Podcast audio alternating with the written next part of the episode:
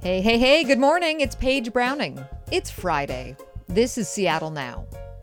This week, Mayor Bruce Harrell gave his State of the City address and re upped his love for downtown. A proposed bill would limit the reasons for traffic stops, and despite the chill in the air, the Mariners are kicking off spring training. Andrew Walsh, co host of the Too Beautiful to Live podcast, and Seattle Times food and drink writer Tan Vinh are here to break down the week with us. But first, let's get you caught up. Get ready for more chilly weather. With the temperature low, the stage is set for some snow this weekend. Residents in the Seattle and Everett area can expect a rain and snow mixture as soon as Saturday evening. No word yet from the National Weather Service about how much snow might accumulate, but there is a high chance that ski slopes will get a fair share. Washington's salmon population could use some help. A new report from Governor Inslee's Salmon Recovery Office says 10 species that are already in peril are not meeting recovery goals. There's been progress, though. Salmon and steelhead have 4,700 more miles of habitat now than they did in 2005, since the state worked on removing barriers for them. Governor Inslee responded to the report to say salmon are essential to the state's ecosystem, identity, and economy, and that immediate action to ensure their survival is necessary. And the third annual Northwest Black Restaurant Week starts today. It's a week to celebrate the flavors of Black American, African, and Caribbean food cultures. Local spots like Catfish Corner, Pam's Kitchen, Boon Boona Coffee, and Umami Kushi are all joining the festivities. The participating Black owned restaurants in the region invite people to come taste and try some special prix fixe menus, food cart treats, sweets, and more. It's Friday once again. You made it through a work week and a winter blast all in four days for those of you who had Monday off. Nice work. This week, Seattle became the first U.S. city to ban caste discrimination. The city renamed a block after Devon Pickett Jr. And yes, we got to see some snowflakes again. Andrew Walsh is here. He's the host of the Too Beautiful to Live podcast. How's it going, Andrew? Good. Thanks for having me. Glad you're here. And Tan Vinh is here. He's a food and drink writer for the Seattle Times. Happy to have you back, Tan. Thanks for having me, Paige. Always a pleasure. Let's dive in. So, Mayor Bruce Harrell gave his State of the City address this week, and he made sure to let everybody know he's bullish on downtown. He says, I'm bullish on downtown. Let me say it again. I'm bullish on downtown. He called it Seattle's economic engine and said it's a top priority for him to help it rev back up. Tan, are you bullish on downtown? You know, the mayor, the, the buzzword there, if there's a controversial word, it's zoning changes. Ah. And he mentioned that changing the zoning for more housing and so forth. And that's not going to fly. I mean, we can talk about homeless issues and try to expand this and that. But the reality is, people don't want their zoning codes to change. So hmm. I'm very skeptical he can pull it off. It sounds great. It was very inspirational, but mm-hmm. I, I need to see the details. Yeah, a very energized speech with a lot to say about downtown, and as you said, the dirty words of zoning changes. Andrew, let's say you're on Mayor Harrell's Downtown Revitalization Committee, what would be number one on your list? What do you want to see down there? Probably a casino. Huge casino brings in a lot of business. No, I'm just joking. you know, I I wanted to get a, a feel in the room here about what everybody thinks of downtown. Now, I'll I'll admit I'm not in downtown all that often. I used to be down there more when I lived on the hill, and that was pre-pandemic. But on the occasions that I am going to see a movie or something at the AMC down there, it doesn't seem as bad as the pictures that I read about in the newspaper, hmm. and especially that I hear reflected back to me from people who live outside of Seattle and they tell me that Seattle is dying and all these things. And I go downtown to see a movie and I see like young people going to concerts on on scooters now, I and, and mm-hmm. like way more than I used to. Now that might be my own myopic take on things, and I know that we see some businesses closing and that the there is a huge uh, um, obituary, a, a, very heartfelt obituary to the Nike store um, oh, recently, right, right, and I was right. just like, and you know, you can kind of blame some of the some of the maybe I don't know trends in Seattle on that stuff, but really I think these are reflections of the world changing. I think that when Bruce Harrell like commends big businesses for forcing workers to come back to work in the downtown core 3 days a week or something, that's kind of interesting because it sort of seems like you're clinging to an old lifestyle. And I don't think that that is the future. I think if people are used to working from home more, if people are mm. used to buying their sneakers online more, you're going to see the world change. And it's not all about the pandemic. And some of it was was started by the pandemic. But this could be a really exciting, interesting time. I think the key thing is is to whatever whatever we put down there that kind of generates community. That it isn't just for the people making you know six figures or whatever. That it's a it's a holistic approach approach that is for everybody. Yeah. Mm-hmm. And Andrew, uh, along the line of what you said, quick story. Like in 2021, Seattle Art Museum landed Market Seafood Restaurant in Edmonds. It was a big deal. And when they did open, it opened to a ghost town in downtown. Mm. No one went to a point where they didn't even offer happy hour because mm. there were no office workers, there were no bus riders. They didn't even offer happy hour. And I went there last month, and behold, there were people during happy mm. hour. They offered happy hour. And the owner told me, because we finally have some foot traffic in downtown to justify the staffing. To me, that was the most inspirational story I've seen in downtown, sadly. it's the little victories. Uh, yeah, I, I think you, both of you bring up some interesting insight, which is that there is a perception that downtown just can't recover. It's not there yet. But tourism actually has mostly recovered, according to the Downtown Seattle Association, as far as foot traffic through downtown. But what's not there is office workers. And Andrew, you make a great point. Why would you go work downtown when you are already settled in? You know, so many office workers are now settled into a remote location. And, and something Harrell also mentioned in his speech that Tan you alluded to is the city might convert some of that empty downtown office space into housing. A lot of empty offices are downtown to choose from. And plus, they're already doing a little bit of this in Tacoma, experimenting with it. Tan, would you live in a converted office in downtown Seattle? It was cheap, yeah. But you know, when we say this, convert offices to apartments or what have you, mm-hmm. it's it sounds great on paper, but it's not really that simple. There's a lot of logistical challenges, Paige. One is like when you're in an office building, windows don't open. Right. Um, these units, they don't have bathrooms and kitchens. So basically, you're talking mm-hmm. about a mm-hmm. shared kitchen space, shared bathroom, dormitory like. So it won't fly. So basically, who you're targeting mostly are low income people, so forth. And that would not fly with the business downtown. That would not fly with all the developers downtown. That won't fly with realtors who have a lot at stake in there for the commercial developments. Mm-hmm. We see this already, Paige. If you think about this, remember last year when they were going to try to turn Pacific Place, an empty mall pretty much, into offices, and it did yeah. not fly. It did not happen, and that's less controversial than turning office spaces into a, apartments. Andrew, what do you think? I have a question about that. Y- your comments about how hard it would be to um, convert them, that is for sure. You'd have to have a, a, thirst and developers who are willing to invest in expensive changing, process. Very expensive, absolutely. I also know that these aren't like the big classic buildings that are from like the early 1900s with exposed brick that can then become beautiful lofts, but we have seen that happen in history.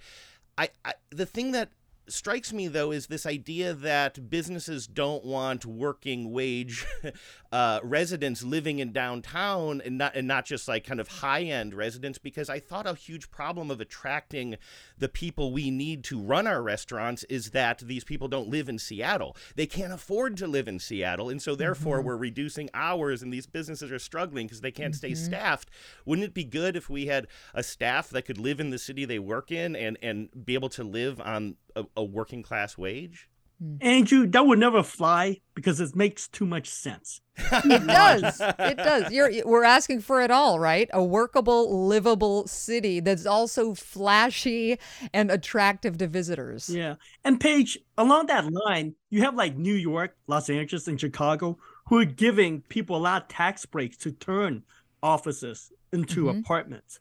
And there's here's that magic word again, changing the zoning code. Mm-hmm. Are you gonna be able to change the zoning code in Seattle? I would say no. Mm-hmm. Mm-hmm. Well, we will be following as the city of Seattle, at least, tries out some downtown housing concepts, maybe tries to change some zoning laws. But for now, let's drive on into our next topic. State lawmakers are considering a bill that would limit the reasons why a police officer can stop a driver. You'd still get stopped if what you were doing presented an immediate danger, like driving without headlights on at night, but an officer would no longer stop you for things like a broken tail light or expired tabs. Supporters say that this could lessen racial disparity in traffic stops and have officers focus on more serious safety issues. Tan, do you think this would help? I will say it's great to have it because of what happened in mm. Memphis. It symbolically, it affects a lot of black people who get stopped by at night. But mm-hmm. look at the reality of this. In Seattle, we have something called Z protocol, and you can look it up. And what it is is pretty much because of all the cutback in the police department, they take priorities now. If you call 911, Andrew, and you're being mugged or whatever, or your life is in danger, yes, the police will be there immediately. If I call and say, hey, I lost my iPhone, I have a tracker, someone's running with it on the south end, come help me. If they're busy, no, I won't be prioritized. In fact, they may not even answer my call. So, and this is in place already. So I don't think it changes anything. It's already happening. Mm-hmm.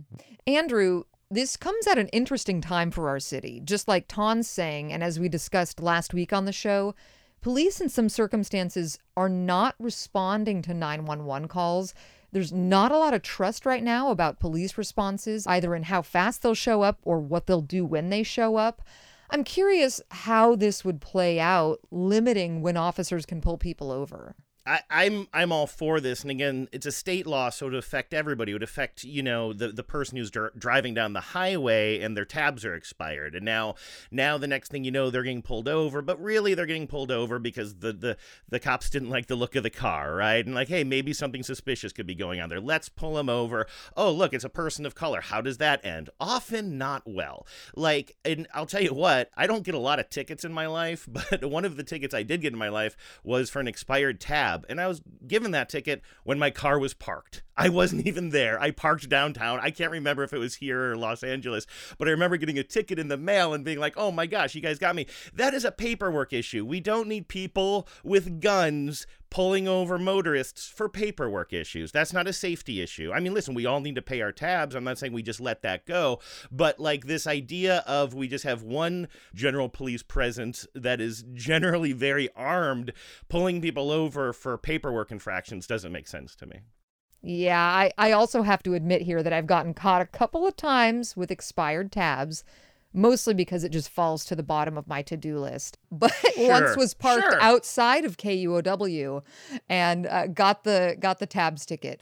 But Paige, I got to be honest with you, I didn't know you were a scofflaw when I agreed to uh, be on the show today. Um, so I just Are you going to show yourself this. out? Yes, yeah. exactly. Well, if you have been stopped, like Andrew and I, for uh, an expired tab or in this case, a traffic or parking ticket between March of 2020 and now, it could be time to pay the piper if they can track you down in Seattle.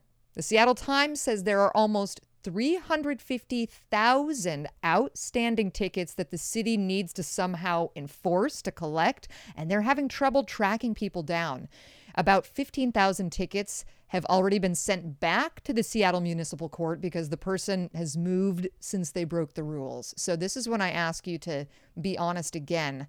Do either of you have any outstanding parking tickets? It'll be just between us. Paige, I don't, but this puzzles me because I have friends who drive like along the coast and you have to pass through automated toll bridges and booths yes. or what have you. I have one friend, she didn't pay her toll and she got married, changed her last name, got another car with a different license plate, and they still track her down. She did everything she could and they found her. exactly. did she get married just to avoid this? exactly. How is that Seattle can't track you down when like like a automated toll booth? Fifteen thousand times they couldn't track people down. So they're asking people to go to the Seattle Municipal Court website and see if you have a ticket. Did that make either one of you paranoid? Because I read that and I haven't done it yet, but I'm like, and maybe this is just because I'm a good, good boy, but like I wanted to go online and be like, oh no, do I owe the city or the state money? And I, am pretty sure I don't. Part of you know, those websites you can go to where you can see if um, any municipality where you used to live owes you money. Yes. This is kind of the opposite of that. I was like, oh, maybe I should go and see if I owe uh-huh. any money. Yeah. Yeah, yeah, exactly. I I did go um and I I don't have any outstanding. But you can also see all your past tickets and I looked at my partner partner's vehicle and saw just like a I shouldn't be saying this on the, on the podcast, but just like a register of paid tickets. Paige, you got too much free time on your hands. That's what that is. I was investigating, Tan. How did that go uh, down? Did you approach your partner with this information? I know, no, no, they don't know yet. no, they're paid off. They're paid off. You know, one of the untold story of this is like if you can't pay your parking ticket, you might be able to do community service to pay off the ticket if Right. you qualify. Yeah, and the court also extended the deadline for challenging a ticket. So you can challenge it. The court could see a lot of aspiring lawyers in the next few weeks. Have either of you ever challenged a ticket? I have, and I won. Uh, it was legit. It was totally legit. Um, I just parked my car, and then they gave me a ticket 15 minutes later because they thought I parked there within over two hours. This was a while ago, and Oh I went gosh. downtown, fought City Hall, and won. I had a moving violation once, and this was like, I mean, New Year's Day, like 15 years ago or something. But I was pulled over by the Washington State Patrol because I was driving back from a wedding in Canada and I was briefly on my cell phone. I hate to admit that because that is really not my kind of behavior, but I was briefly on my cell phone. And of course, I saw the lights go and I was like, oh, dang. I remember dropping my phone Mm. You mid phone call. I have no idea what the person on the other end of that line heard, um, but they got me. And I just remember having this theory that, like, if I at least make an effort to defend myself, they'll probably take some money off of the ticket. And I think that's what happened. I think I wrote some sad sack story. It wasn't a complete lie, and I think they knocked some some uh, cash off of my fine. So there's some advice for you. Just like take Yeah. ten minutes to write a nice letter, and maybe they'll help you out a little bit. Yeah, yeah, yeah, exactly. If you if you're one of these people that need to pay a ticket, you can try a reduction hearing to ease that financial burden or do a payment plan or like Tan said, you can do community service instead of paying up. All right. It might be freezing out. We've gotten a little winter blast this week, but is that garlic fries or hot dogs I smell on the horizon. I'm getting a little ahead of myself, but spring training for baseball is here. The Mariners are playing their first game in Peoria, Arizona against the San Diego Padres. Andrew, I know you're a big M's fan. What are you excited about this baseball season? Oh, everything. Just everything. Also, don't forget the All Star game is coming to Seattle this summer as well, which is absolutely huge. I mean, the only thing that makes me nervous is just everything as well. Like because I mean we're Mariners fans, right? Like this is supposed to be the year where High we're highs, so- low lows. Exactly. And and and have I, I I both love and hate the fact that this city is truly finally embracing baseball. I'm Mm. relatively new to baseball myself, having moved here and getting into the Mariners in like 2009 or whatever.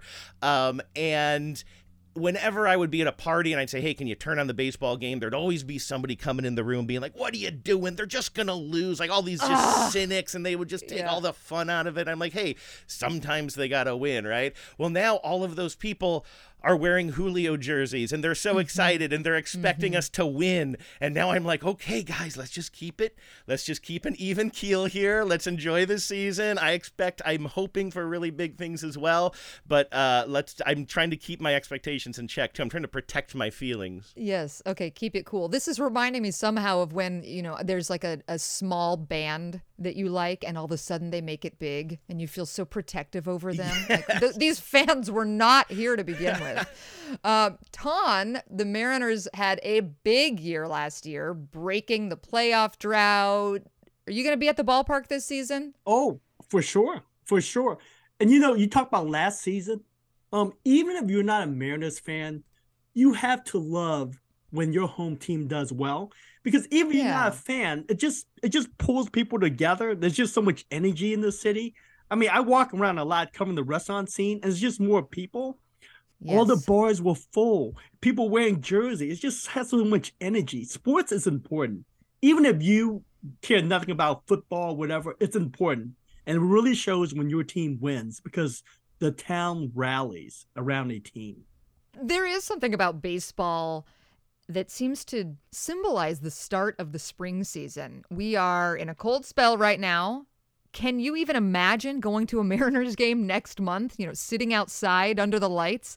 Uh, is this the welcoming of spring, Andrew?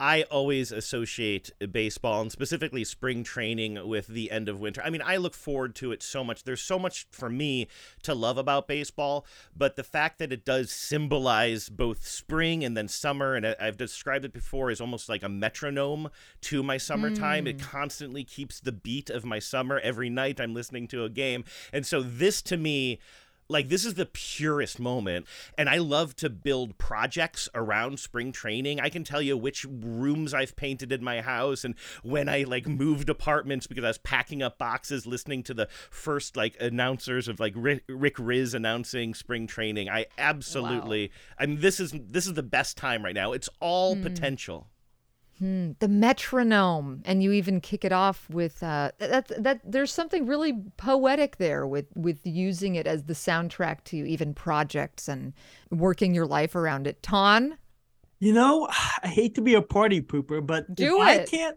if I can't wear baggy cargo shorts at a ball game, then I- I'm not going. I dress like Turtle from Entourage. That's what I'm trying to tell you. I, I, I don't do coats at baseball. you want summer ball? Yes, please. Okay, fair enough. We'll see you uh, at the July games then. Yes. And that is all we've got time for. Andrew and Tan, thank you so much for joining us. Andrew Walsh is the co host of the Too Beautiful to Live podcast, and Tan Vinh is the Seattle Times food writer. Thanks again, you two. Thank you, Paige. Thanks for having me. This was fun. yeah thank you Thanks for listening to Seattle Now. Today's show was produced by Vaughn Jones and Caroline Chamberlain Gomez. The show's also produced by Claire McGrane, Jenny Cecil Moore, Brandy Fullwood, and Brooklyn Jamerson Flowers. Matt Jorgensen does our theme music. Seattle Now and KUOW Public Radio are members of the NPR network. It's an independent coalition of public media podcasters. You can find more shows in the network wherever you get your podcasts. I'm Paige Browning. See you Monday.